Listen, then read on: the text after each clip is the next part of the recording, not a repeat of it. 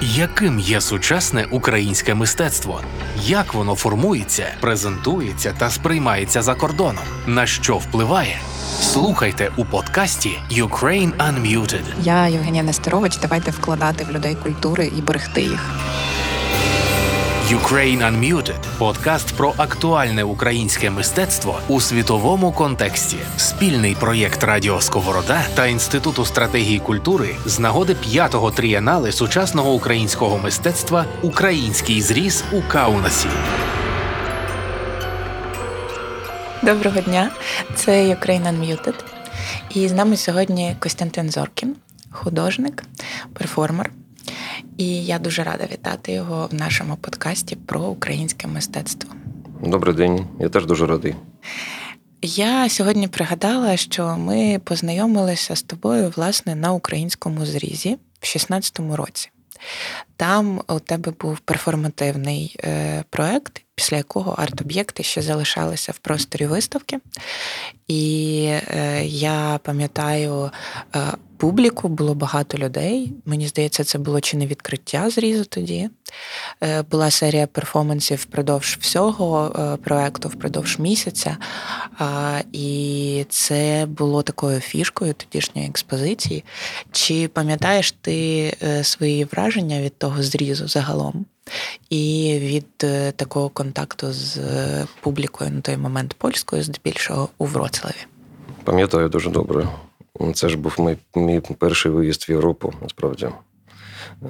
Він був другий, але от саме мистецький виїзд був перший. І перформанс е, на відкритті це був виклик для мене, тому що я не знав, що це буде відкриття. І взагалі з Кауфманом я познайомився дуже випадково, як з куратором. Я просто прийшов у дзигу. Е, ну, Це для мене все важливо. Це ця історія. Я не хотів туди йти. Я спочатку хотів, потім якось засоромився, і я був з подругою. Вона казала: та пішли, що ти? Це ж Кауфман, ну, ти можеш познайомитися, ніхто тобі не заважає. От, І я дістав флешку зі своїми перформансами з кишені і і так рухався по сходах. І назустріч мені вийшов Кауфман з ноутбуком.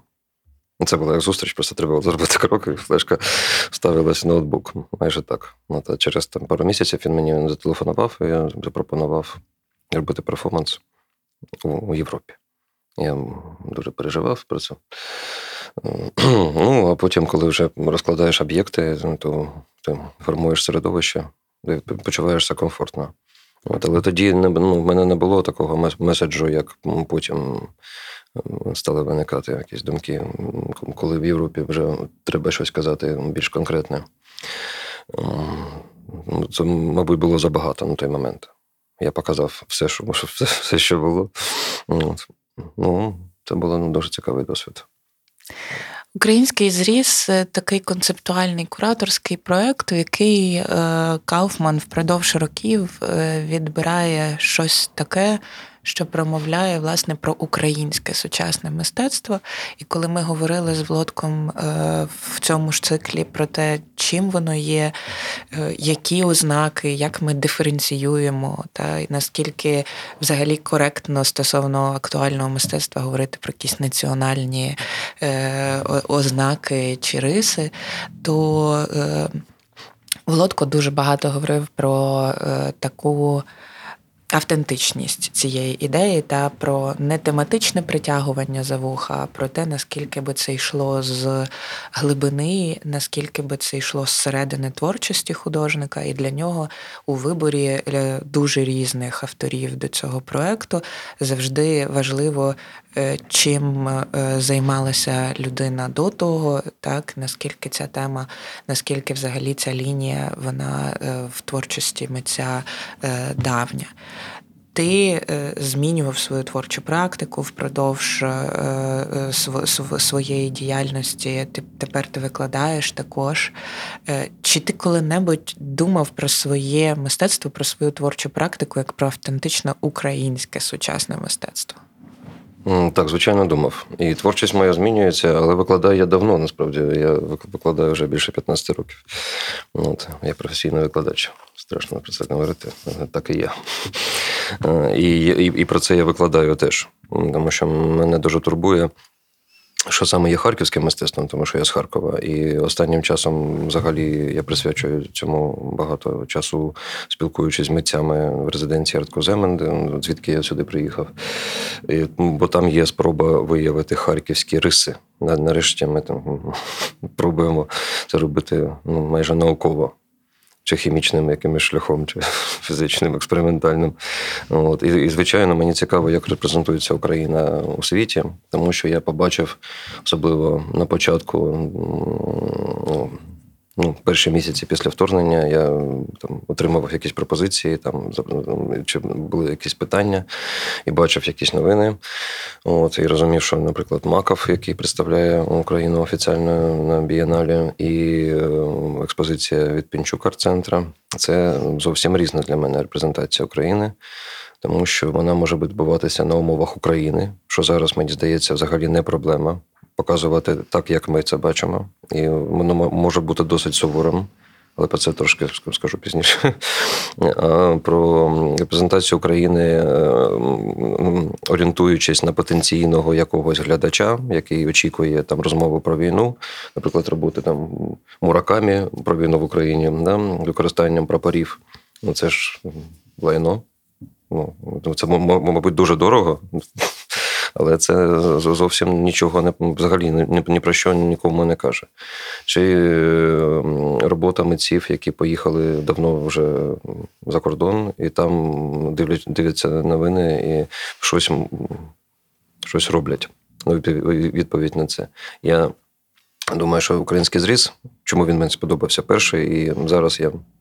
Я там не був фізично, але бачив документи що говорити про Україну на умовах України можуть не всі куратори, далеко не всі. І для мене українське мистецтво, воно. Я збираю риси насправді. І я приймаю участь у лендар симпозіумі Могриця, наприклад, вже декілька років. І зараз він не стався, тому що це дуже близько до кордону з Росією. От, І я бачу там всіх митців, може там збираються митці зі всієї України. І я розумію, там, наприклад, тема землі, чи тема ритуальності в перформансах, чи тема магії, чи якийсь монохром, інтерес до натуральних матеріалів, інтерес до. Натуральних, не знаю, тем природ, взаємодія з природою, намагання знайти щось е, схоже на коріння, але особисте коріння. Пустити це коріння. Тому що в багатьох регіонах може це коріння втрачене. Чи воно було зруйновано, чи просто воно було забуто. От, І я просто шукаю ці системи магічних зв'язків і знаходжу їх у багатьох митців. Ну, і в мене є свій список. Я його формую потрошки. Я знаю багатьох особисто і багатьох просто дивлюсь в історії останніх років. І розумію, що українське мистецтво воно зовсім не таке, яким його, наприклад, презентує Пінчук Арт-центр. Я просто сприймаю Пінчук Арт-центр як е, ну, недружню до мене інституцію. У мене не було конфліктів, але просто я так я так бачу, коли іноземні куратори вирішують, що таке українське мистецтво, чи коли це робить Лодко Кауфман. От у мене Кауфман викликає довіру, тому що він це відчуває. Ця спроба говорити з середини про себе назовні, вона є викликом також через е, не таку велику кількість практики, не таку велику кількість нагод для того, аби це е, цю саморепрезентацію розвивати. І ми розуміємо, що зараз є е, величезний запит ззовні про те, аби зрозуміти, хто ми такі, зокрема і через наші мистецькі проекти. І Водночас е, ми також зсередини бачимо, що те, що робиться е, в українському мистецтві зараз всередині країни, е, це щось зовсім відмінне між від якогось такого середньо, середньостатистичного сучасного мистецтва на заході. Тепер та ми в дуже кризовій ситуації, ми в такій ситуації екзистенційній, і як е, ти сказав, українське сучасне мистецтво воно суворе, воно не попадає, мені здається, в якісь західні тренди. Але е, чи є, е, чи є по-твоєму потенціал для сприйняття у західної публіки у цього суворого, такого різкого, може, в чомусь сучасного українського мистецтва? Як ти собі це бачиш? Чи тебе цікавить взагалі цей відгук е, аудиторії на публіки на заході на наші мистецькі Я думаю, що проекти? хай сприймають. Ну так, я думаю. Хай сприймають, хай бачать е, це, тому що у них теж був експресіонізм, там німецький, наприклад, да? і чо- чо- і польський був експресіонізм. А звідки він взявся? Тому що вони теж переживали трагедії, війну і все інше.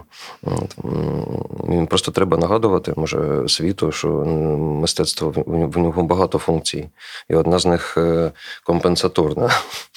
Тобто, це, це, це не просто подолання стресу, це ну, якийсь заряд енергії, який туди вкладається, да, і він залишається в історії. Ми зараз творимо. Ну, Насправді не про це. Мені не цікаво, що думає західна публіка про українське мистецтво. Тому що я думаю, що українське мистецтво зараз виконує не компенсаторну функцію. Воно просто може так виглядати. На що там митці займаються арт-терапією самі для себе і для країни. Я не вірю в місію, не вірив в місію митця, точніше. От, але зараз я. Ну, Два, два питання мене турбує.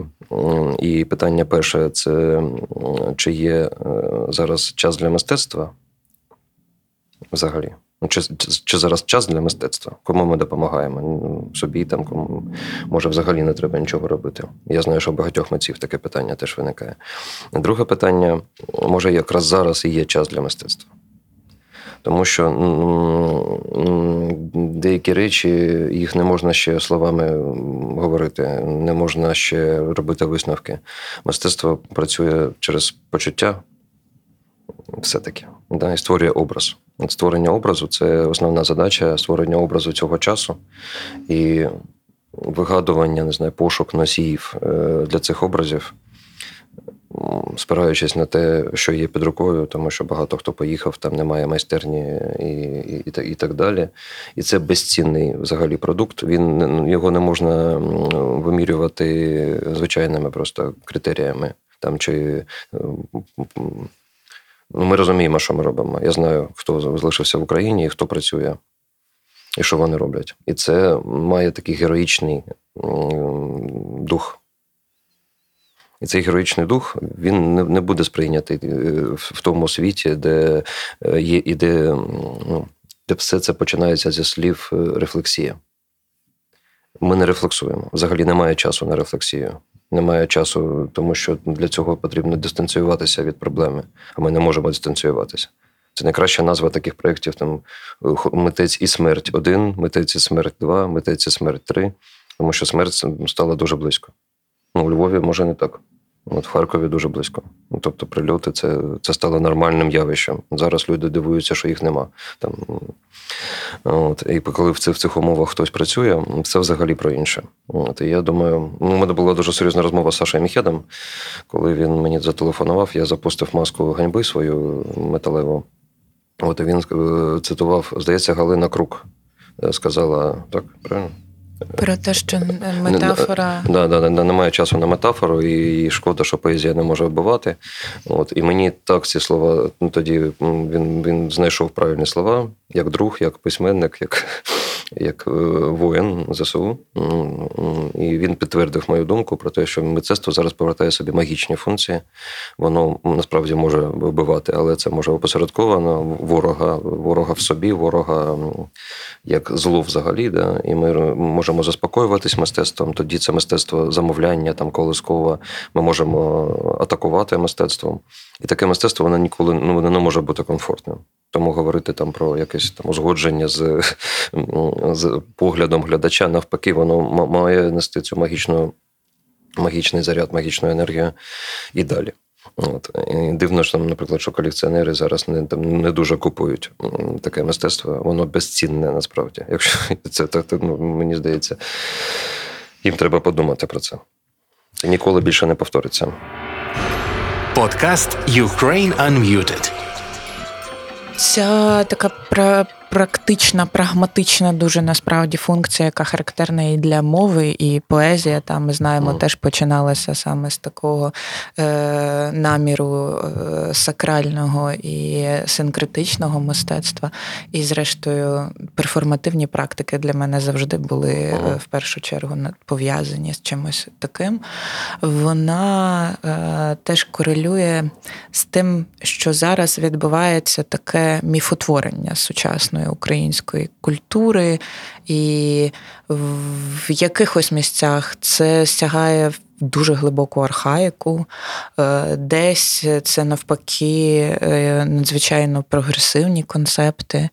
Як ти бачиш зараз е, цей такий динамічний міф сучасної української культури? І де пролягається різниця між міфологією і магією? Чи вона є? Думаю, що міфологія це картина світу, а магія це інструмент взаємодії з цією картиною світу. Магія це ж знання практичне, і воно може змінювати реальність, е, об'єктивне може змінювати. Ну, Насправді, якщо при контакті з мистецтвом щось відбувається всередині, і ти вже інакше бачиш, то це вже змінення реальності, бо реальність це як ми сприймаємо. Правильно, ну, вона для для, для всіх різна. Там є якісь кажуть об'єктивні речі, так є, тому що їх всі сприймають е, схоже. Якщо я сприймаю інакше, то моя реальність змінюється. Мистецтво це робить. От з приводу міфотворчості, я думаю, що це, по-перше, для міфології, для епосу там, да, потрібен герой. От, І віра в те, що це сильний герой, там Гільгамеш чи хтось такий. От, І нам не вистачало відчуття героїзму ем, справжнього. Ми чули казки про козаків, там про все все інше, але не не було цього цієї віри, ну і і доказів може. Тобто Еней був парубок моторний. Угу. От, А для того, щоб почути це в собі, почути це, побачити це, треба було очиститись. Я розумію, що коли відпала героїчна парадігма радянська, вона відпала майже миттєво звільнилася купа місця у нас в свідомості. Просто нам не дають часу і місця для відпочинку. Просто да? часу заспокоїтись, часу подумати. Весь час нас е, нам заважають вороги.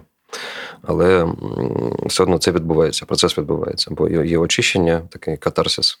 От Ми розуміємо, що всі всі радянські фільми, радянська музика. Я просто я ж з Харкова, і там це ближче, скажімо так. Воно воно дуже близько. І мова, і культура, і то, на, чому, на чому ми зростали. І мистецтво, в принципі. Школа Родченка, там Московська, і багато хто там, кого вона зачепила, мене мене ні. Ем, я думаю, що ця міфотворчість вона починається з відчуття е, того, що є герой. І цей герой він кудись іде. Тобто є напрямок. І зараз все це з'являється. Ми розуміємо насправді, куди ми йдемо. Всі знають, що будуть робити після перемоги. І навіть зараз ми ми всі всі вже щось роблять з думкою про майбутнє. Мені здається, що не було такої думки про майбутнє, не було такого бажання її втримати. А з цього і починається міф. Ну і магія з цього починається, тому що в такій ситуації будь-яка дія, вона енергетична і вона формує реальність. А наскільки важливо, щоб це була колективна дія? Важливо. Важливо, тому що багато процесів в українській культурі, мені здається, вони не відбулися, тому що не була набрана критична маса, може так скажемо, да, елементів, ну людей, наприклад. Це стосується міст, з яких їдуть, і теж це харківське харківське прокляття. Що Харків постачає часто людей е, навколишньому світу, Києву, наприклад, але там не накопичується ця критична маса, таке поле. От і люди втомлюються, люди вигорають, люди змінюються. І, коли всі щось роблять, це колективне поле, воно підтримує кожного і і підтримує щось більше, ніж ніж ти. От, Наприклад, місто. Місто починає себе бачити. Да? Коли, ну, Це це, це е, та ж сама історія, коли ми відчуваємо, наприклад, ногу чи руку чи легені, коли щось не так. Тобто, якщо в мене болить рука, то я починаю її відчувати. Якщо мені важко дихати, я відчуваю, що в мене є легені. Коли все добре, все комфортно, ми цього не відчуваємо. Зараз ця біль, там, яку відчуває місто. Ми, Я відчуваю там, Харків, наприклад, як свій орган, як частину себе. Я весь час тримаю з ним зв'язок. Я, я кажу серйозно, це енергетичний зв'язок. Я відчуваю це місто. Воно прям пульсує в мені. Е, чи було так раніше? Ну, в когось було в митців таке є. Да? Там, Наприклад, Джадан не, не покидає місто Харків, він теж його підтримує. Павло Маков теж. А чого не вистачає іншим, це, це, це, це такого ж відчуття. І зараз воно у багатьох людей. Хто поїхав, хто залишився, вони почали бачити це місто, вони почали бачити, чим воно відрізняється. І так про кожне місто можна сказати, не? яке зруйноване, яке постраждало, і ти починаєш відноситись до нього інакше. І це стосується всієї країни. І ця пульсація вона набирає обертів. Я сподіваюся, що таке відчуття ну, воно залишиться. Воно занадто глибоко, щоб просто зникнути після того, як все скінчиться. От. І це чудово, мені здається. Це та пульсація землі, землі, яка дає міф.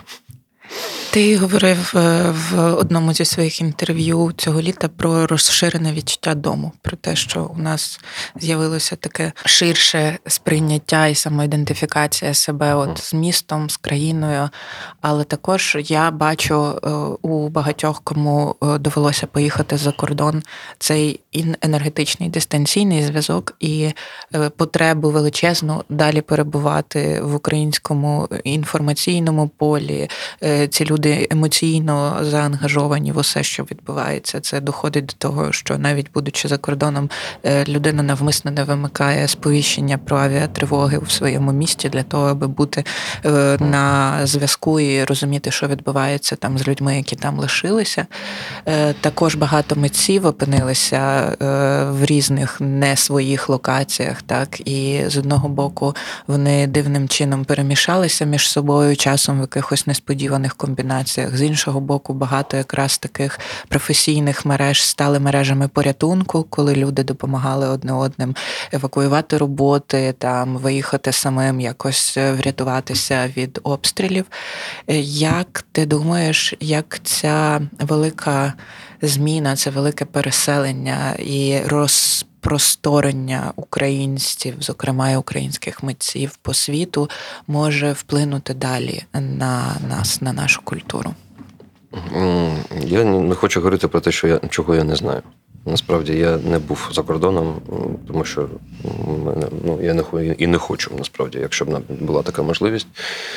Я хочу залишатися тут. І зараз я от поїхав далі від Харкова. Так я знаходився в селі на Сумщині і там працював багато. І це відчуття землі для мене дуже важливо.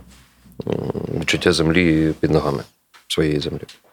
Чорноземів, там сумських чи суглинку львівського, е, тому що Ну, ніхто, ніхто, мабуть, так багато не працює з землею. Я кажу про мистецтво просто.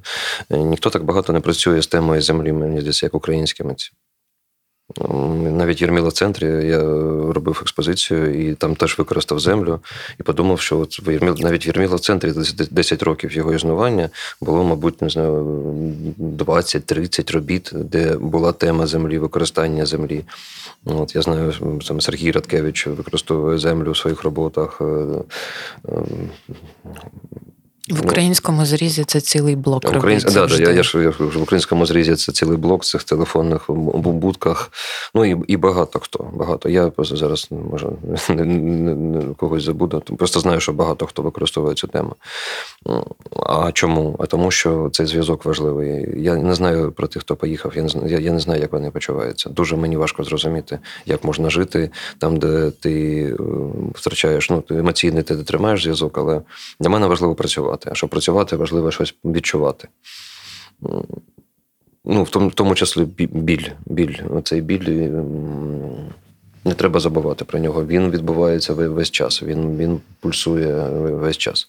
Страждає наша земля, вмирають люди, і є воїни, які захищають нашу державу. От зараз в окопах, там де мокро, холодно. Я не, не можу собі це уявити. От ті, хто поїхали, ну але я когось зустрічаю, я можу поговорити там, як ви там, да, хлопці, і вони щось розповідають, мої друзі.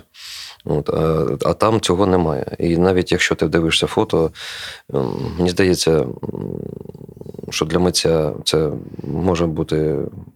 Починається рефлексія, насправді. От от, от там, от там, коли це далеко. Але я не можу нічого сказати, бо я там не був. Ти не підтримуєш зв'язок з колегами, які е, виїхали? Ну, якісь підтримую, але я не, не знаю. Насправді я дуже мало підтримую зв'язок зараз е, з колегами. Я чула про це від е, багатьох своїх друзів е, з різних галузей культури, про те, що все важче стає порозумітися через те, що це надзвичайно різний досвід. Власне, ті, хто залишилися і проживає це тут, mm. і ті, хто е, поїхали і проживає це там, проживають це настільки по-різному, що все далі збільшується ця дистанція. Mm. І для багатьох це також великий челендж продовжувати знаходити порозуміння, бо це часто близькі. Е, якісь такі. Контакти порозуміння, та це контакти, в яких завжди люди говорили однією мовою, а тепер вона дуже розходиться власне через цю різницю переживань. І також ми багато говоримо про те, що всередині країни різні регіони дуже по-різному проживають. І там вісім місяців під окупацією, вісім місяців у Львові це абсолютно різні вісім місяців. І як нам е, знаходити далі спосіб говорити одне з одними? Чи бачиш ти в цьому проблему, наприклад, і чи думаєш ти, що мистецтво могло би бути одним з способів подолання цієї прірви досвідів? Мистецтво однозначно корисне корисна штука. Я вважаю, що воно потрібно для багатьох речей, в тому числі для подолання конфлікту чи дистанції. Тому що ну, це мова образів і мова, де немає слів. Бо коли починається балаканина, скажімо так, да, і слів стає дуже багато, вони все заплутують. Звичайно, є проблеми і будуть проблеми. Питання там, а де ви були, а, чому там, а чому не там, а, що є більше Україна, там, а чому ви не хочете розмовляти українською, чому ви говорите російською і, і так далі. І Харків, е, те, що там, там відбувається. Це дуже дуже важливо для мене, щоб люди зараз, мабуть, не засуджували один одного. І в собі я це намагаюся теж е, не розвивати. Що Це ну, навіть не засудження, а якісь оці, оцінки давати зараз, е, мабуть, не треба. Не треба відволікатися від е, від руху в майбутнє. Там потім, може, це і не буде важливо. Зараз просто коли є є на це час, є є сили, люди починають щось обговорювати, когось засуджувати, шукати проблему. От, Але проблема зараз одна. Це проблема москалів, які хочуть нас вбити. От, Я думаю, що це найголовніша проблема. І якщо ми будемо розвивати зараз культуру, да, і не втратимо її, не втратимо мистецтво, не дамо йому заблукати цих конфліктів, рефлексії. І тоді ми вирулюємо з цього з дуже сильним і впевненим духом, який буде мати, ну, ми будемо, мати носії цього духу. Нам буде за що зачепитися, щоб е, далі на цьому щось побудувати. Бо я вважаю, що мистецтво це доказ існування, єдиний матеріальний доказ існування душі. Це моє е, визначення мистецтва. І це я можу аргументувати. Да? А на рівні душі якраз люди можуть порозумітися. Їм важко там інтелектуально може ну, один одного зрозуміти. А так ми залишаємося людьми. От проблема з тими, в кого нема душі, чи вони її взагалі не використовують, чи вона хвора. Да? Я маю на увазі тих, хто можуть тільки руйнувати. Бо ми зараз ну, всі налаштовані створювати. Так навіщо ж відволікатися на конфлікт? Давайте створювати разом. Хто хто що може. Ukraine Unmuted з Євгенією Нестерович.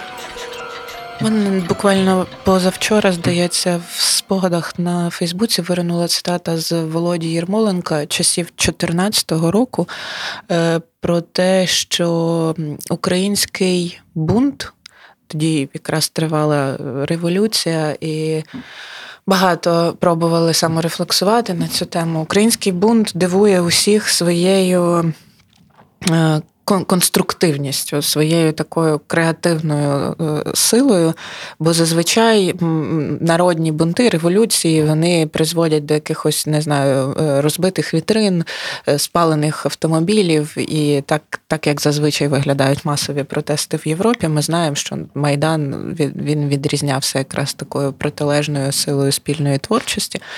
І теза Єрмоленка була така, що цей бунт такий через те, що наше повсякдення. Е, до того, та воно було досить насичене таким постійним латентним насильством. У нас було багато цих пострадянських структур, які несли е, насильство психологічне чи фактичне над особистістю на щодень. Ага. І тому, коли народ зривався, то цей був був дуже конструктивним. І зараз, коли ми протестуємо справді такі такому танатосу, відвертому бажанню знищення, е, ми також виявляємо якісь чудеса просто винахідливості, креативності і порозуміння. Але це також адреналінова штука, і ми бачимо, що чим довше триває це, е, тим більше власне бажання знайти якусь проблему всередині до неї вчепитися. А як тобі здається, в міських е, структурах, в якихось міських ком'юніті, як це відображається? Бо це якісь більш-менш стабільні були колективи, які зараз е, досить змінилися. Ну, наприклад, для Харкова, я думаю, це дуже відчутна зміна людності. Просто дуже багато людей поїхало. Ті, хто залишилися, це ті, хто змогли собі дозволити е, залишитися через те, що вони не настільки бояться, через те, що в них немає маленьких дітей і так далі. І це люди, які тримають місто, вони його тримають як фортецю. Як тобі виглядає зміна обличчя Харкова? Як ти думаєш, яким буде Харків після перемоги? Він буде ще кращим, пораненим сильно, але кращим. Тому що то, що зараз відбувається в Харкові, це просто фортеця. Це, це залізобетон, про який всі кажуть, да, і це носять ці шеврони, футболки. Харків це залізобетон. Тому що волонтери харківські е, масштаби їх діяльності і організованість, і ці горизонтальні зв'язки, і динаміка, і участь у цьому руху Русі найталановитіших людей цього міста, там Каданова, Жадана, і, ну, Озерова і, і багатьох інших. Наталки Маринчак. То це поети, музиканти, митці, працівники театру ляльок е, Харківського. І те, що там відбувається, це насправді. Ну, от як дві теми поезії любов і смерть.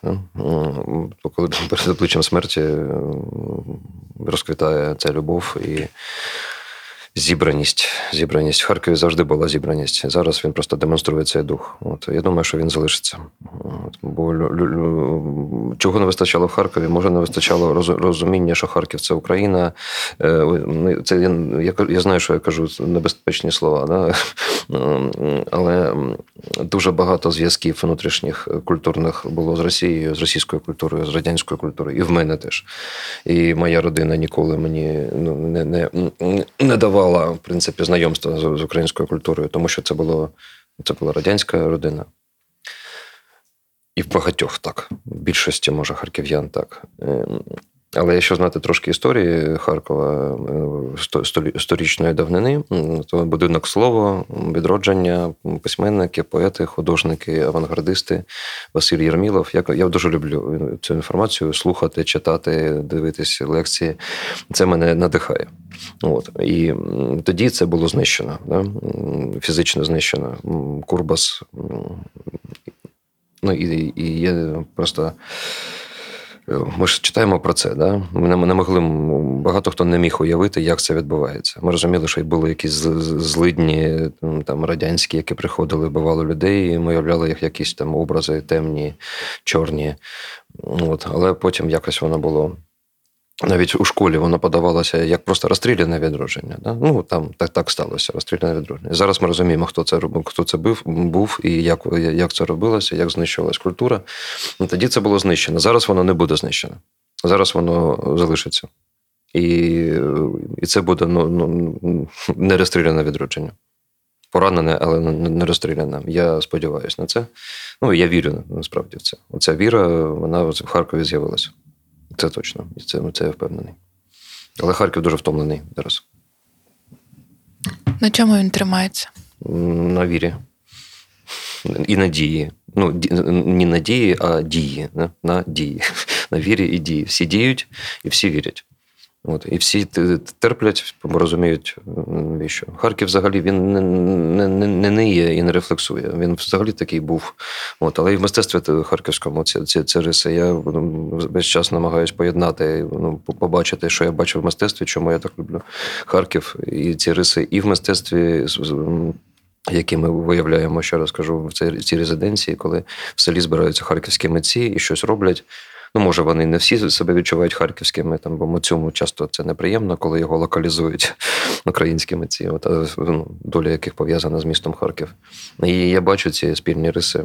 Я бачу це в розмові за столом, там біля вогнища. Я бачу це в тому, як людина думає, як вона рухається до свого твору, як вона змінюється під час роботи. Мені здається, що це суворість і зібраність, і такий здоровий дух якийсь адекватність, адекватність, мабуть, вона в Харкові є. Ну я дуже патріотично відношуся до цього міста. Я розумію, що кожен може про своє місто так сказати. Але є інертність, і от ця інертність, вона мені здається, більш ну вона не має більше повертатися в наше життя.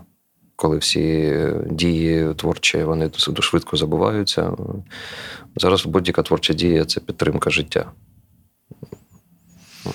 Є концерти, є поетичні вечори, є вистави лялькові, які відбуваються е, в тих підвалах, з якими моє життя пов'язане. Там артерія ДК і Єрмілов центр, там відбуваються події. Концерти в метро. Концерти в метро. Тобто життя триває. Просто ну, менше людей, ті, що є, дуже втомлені, бо вони займаються всім одразу, але вони розуміють, навіщо вони це роблять. Як ніколи. У мене було відчуття після 14-го і до 22-го року, що існує два Харкова. У нас був такий анекдот про те, що є два Львови, а ззовні виглядало так, ніби існує два Харкова. І от один Харків це андеграундна українська незалежна культура, дуже крута, дуже справді дієва е- і така впевнена в собі, абсолютно самодостатня, яка оперта на початок ХХ століття, яка розповідає про це і будинок слово, про всю цю харківську міфологію. Іншим українським і закордонним е, колегам і публіці, а існує е, якась офіційна влада, яка в, в паралельній реальності, і це просто неспівмірні речі.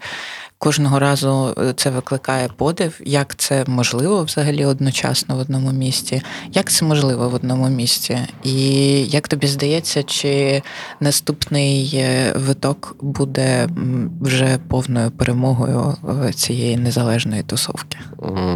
Не впевнений. В Харкові чомусь це не відбувається. Зараз важливо може відновлювати інфраструктуру і давати тепло в будинки і замикати контури. Зараз це в Харкові робиться робиться. Там на Салтівці, на північній забиваються вікна, щоб можна було зробити опалення, щоб будинки не промерзли. І це робиться. І це роблять е, комунальщики. Це відбувається. От. А підтримка культури. Ми з Оксаною Коклонською яка дуже багато проєктів зробила і освітніх і культурних.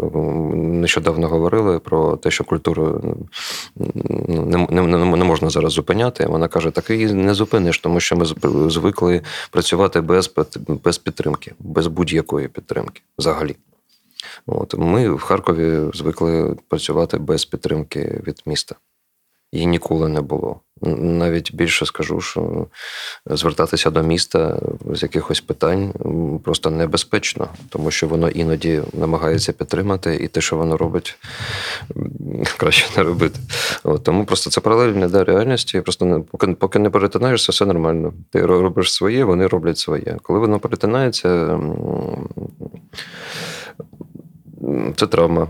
Але не для міста, а для цього мистецького середовища, тому що воно безпорадно перед е, обличчям перед обличчями цих людей, скажімо так. Ми всі бачили обличчя. От. Але те, що зараз вони роблять, це виживання міста. І розумію, когось там дратують клумбочки, які засаджуються. Але е, коли ти бачиш, ну, з одного боку, да, ти бачиш в новинах, як на клумбочках висаджуються ці.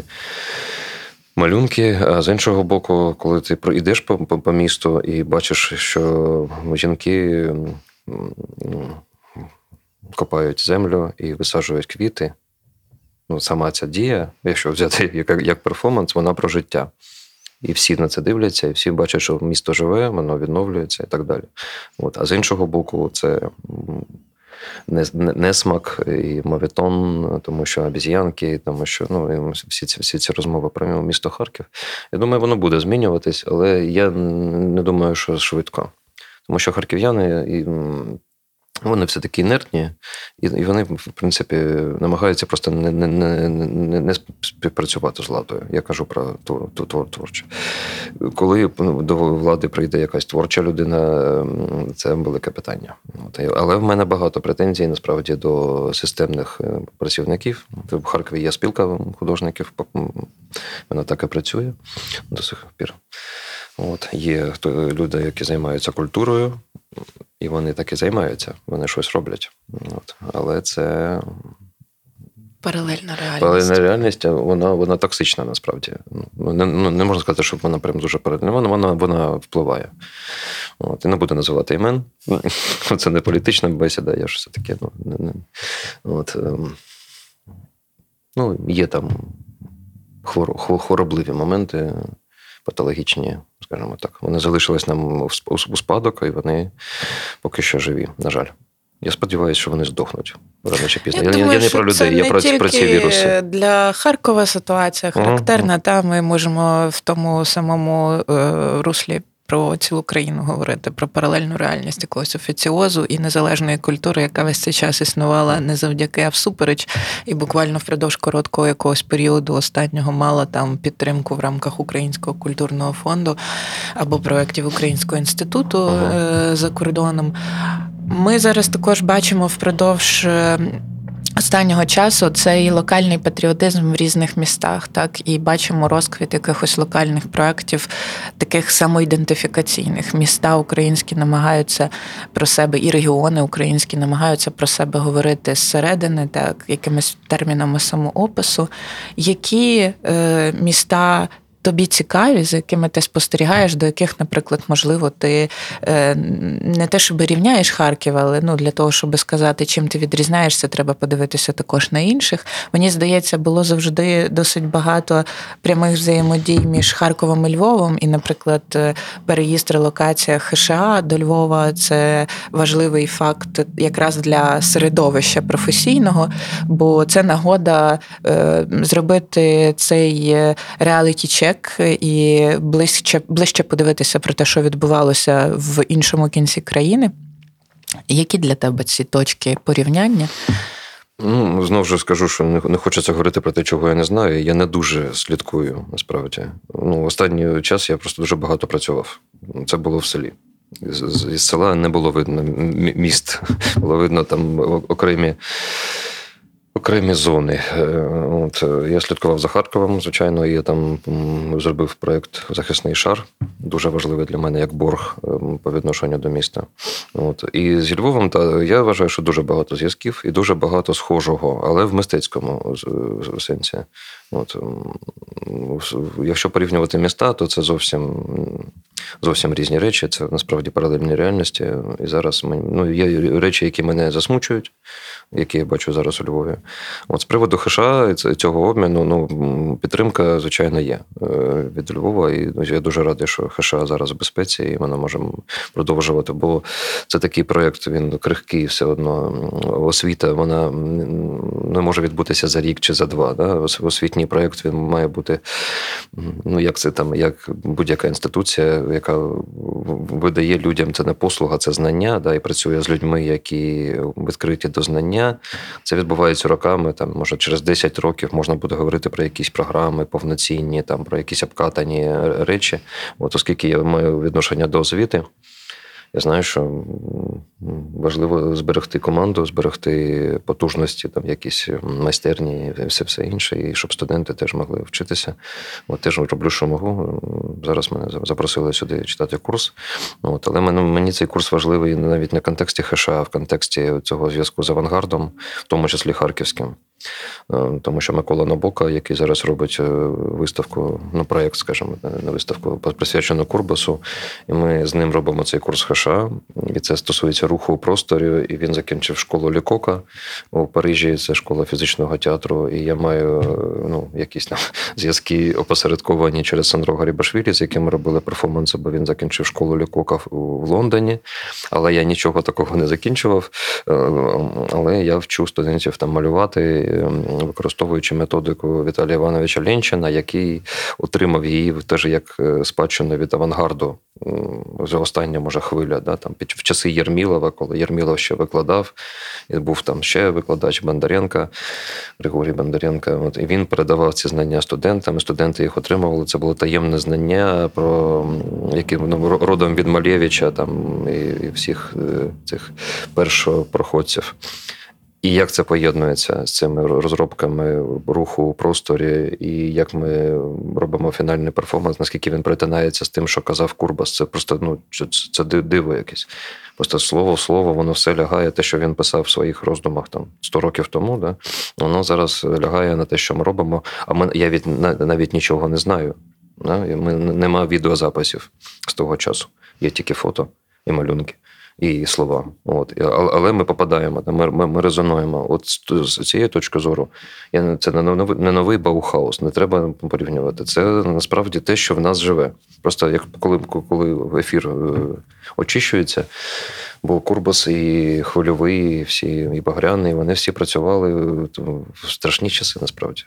Їх кар'єра, там, ну скажімо так, да, вона починалася в страшні часи. Може, вони були страшніші, ніж зараз. Тому що зараз у нас є інтернет, зараз у нас є якісь ну, можливості. От У них їх не було. Вони були всі голодні, вони вони були всі холодні, але вони думали над цим, вони знаходили в собі сили.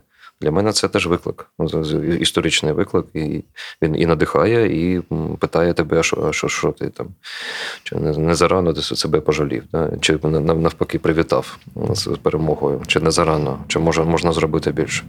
От. В цьому ну, і освіта там дуже важливий, компонент освіти, бо освіта це теж е, крок у майбутнє і передача знання, і все відбувається прямо прямо тут і зараз. Ну, ми, ми маємо час тільки діяти, насправді, тому що дуже багато справ. От. Твій проект Захисний шар, який зараз під час повномасштабного вторгнення був реалізований в Харкові. Це твоя відповідь, це твоя дія? Так, це дія. Розкажи, будь ласка, про нього трошки.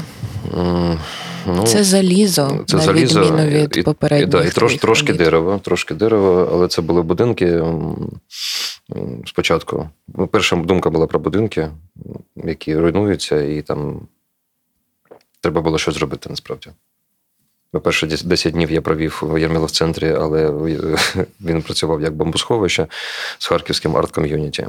Насправді там зібрались всі, хто хто був на той момент, хто не поїхав, і це було дуже дуже цікавий досвід. І Міні Немаков, і Роман Петковка, Ну, Так ви відзначили десятиліття Єрміло-центру? Ну, да. Він він показав себе Єрміло-центр як справжні, справжня дружня е, організація тому що все це на на рівні особистих зв'язків, на рівні людських відносин це дуже важливо. Для Харкова це дуже важливо, до речі, це таке допуск, це це середовище не через офіційні відносини інституціональні, а через людські. Ну, А потім ми я от опинився на території резиденції, яка стала таким місцем для евакуації. Мені дуже важливо було працювати. Я почав повторювати ці дії з будинками, от, а потім знайшов для себе цю роботу з металом бо він не, без... не подобається мені метал. То досі не подобається. Треба було просто вкласти таку дію ну, агресивно. І якось нена- ненависть, е, яка ненависть вона ж блокує творчість. Як з нею бути? Не? Хтось починає там висаджувати квіточки, там люди прибирають подвір'я, тому що це, це теж правильна дія, да? очищення, щоб не ну, гарна енергія, гармонізувати, хоча б те, що ти можеш гармонізувати. І в селі це дуже видно, бо люди працюють. І всі кажуть: ну навіщо Путін зробив війну? каже хтось там. Да? Робили б люди, жили б далі. Робили б ну, це ро- ро- робити. Робити це що? Це, це, дія. Робити. Не просто працювати, а робити. Треба було щось робити. Мені я почав е, працювати з металом. Потім мене підтримав Український культурний фонд. І металу стало багато. І я зробив цей проєкт про е, цикл, про порівняння циклу природного з циклом міста. Були листочки, і листочки як відпрацьована броня, така пробита, поїдена, яка вже не працює, яка впала. І там останній листочок я роблю в листопаді, і мені треба вигадати новий образ, який з майбутнім пов'язаний. І це були ті саджанці з корінням в бетоні, металеві. Тобто залізобетон, ті, що садять у землю перед зимою, щоб вони адаптувалися і проросли навесні. Ну, От, це, це мій цикл. І цикл завершений. Зараз я не знаю насправді, що робити. Ну, мені є що робити, бо ми паралельно робимо дві вистави так само Дмитрієвою і Харківським театром ляльок. Поки що дистанційно, але 25-го буде прем'єра у Львові першою. Ну, а друга там трошки пізніше в Харкові. Театр ляльок у Львові зараз. Е, е, В екзилі вони працюють. Харківський театр Ні, ляльок. Харківський чи ні? театр ляльок ще не приїхав. Це такий ну, проєкт колаборація. Вони приїдуть трошки пізніше. і Але ми- вони працюють в Харкові Вони зараз. зараз ну, репетиції проходять в Харкові. От. В цю, ну, та, там, це, це не можна описати словами, що там відбувається в театрі ляльок зараз, але це якийсь сюрреалізм. І він дуже продуктивний при цьому. Я дякую тобі дуже за цю розмову. Е, Я справді вірю, що це бажання щось робити. Воно для нас зараз рятівне і дуже терапевтичне. І магічне. І магічне, так, бо магія це якраз про робити, це про дію. Е, З вірою в українську магію. Дякую. І на все добре. Дякую за увагу. Ukraine Unmuted на радіо Сковорода.